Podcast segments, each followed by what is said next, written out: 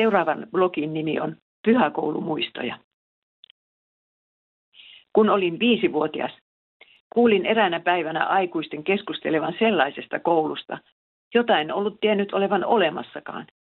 Istuin mummolan keittiön lattialla, kun kuulin jonkun sanovan, eikö tuon Mailiksen olisi jo aika ruveta käymään pyhäkoulua?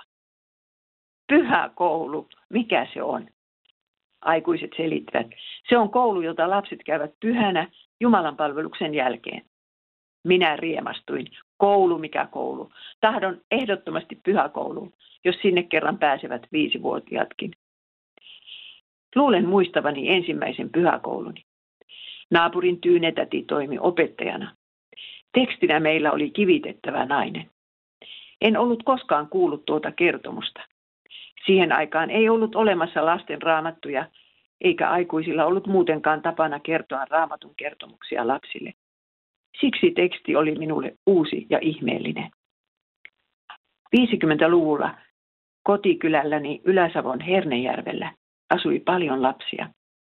Kaikki muut kävivät pyhäkoulua, paitsi kommunistiperheiden lapset.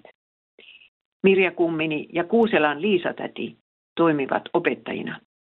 Jossain vaiheessa tiimiin liittyi vielä äitikin, joka hoiti pyhäkoulun opettajan tehtävää uskollisesti yli 40 vuotta.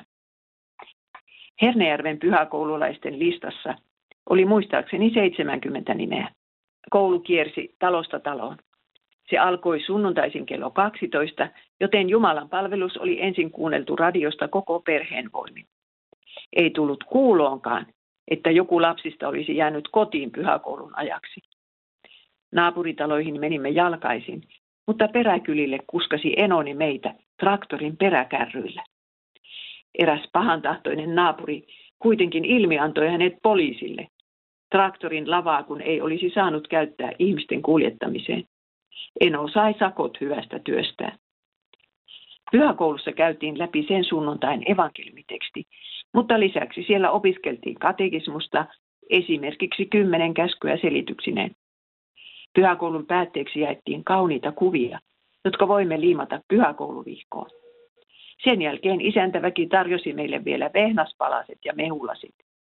Tarjoukset maistuivat tosi hyviltä suussamme. Ja kesällä pidettiin sitten pyhäkoulujuhlat. Lapsena en päässyt kirkkoon monta kertaa vuodessa, vaan kuuntelin yleensä kirkonmenot radiosta. Siksi kirkossa käynti tuntui kovin juhlalliselta. Koko sodan jälkeinen suuri ikäluokka täytti Iisalmen maalaiskunnan maaseurakunnan kirkon ääriään myöten. Sitten seurasi päivän pääkohta.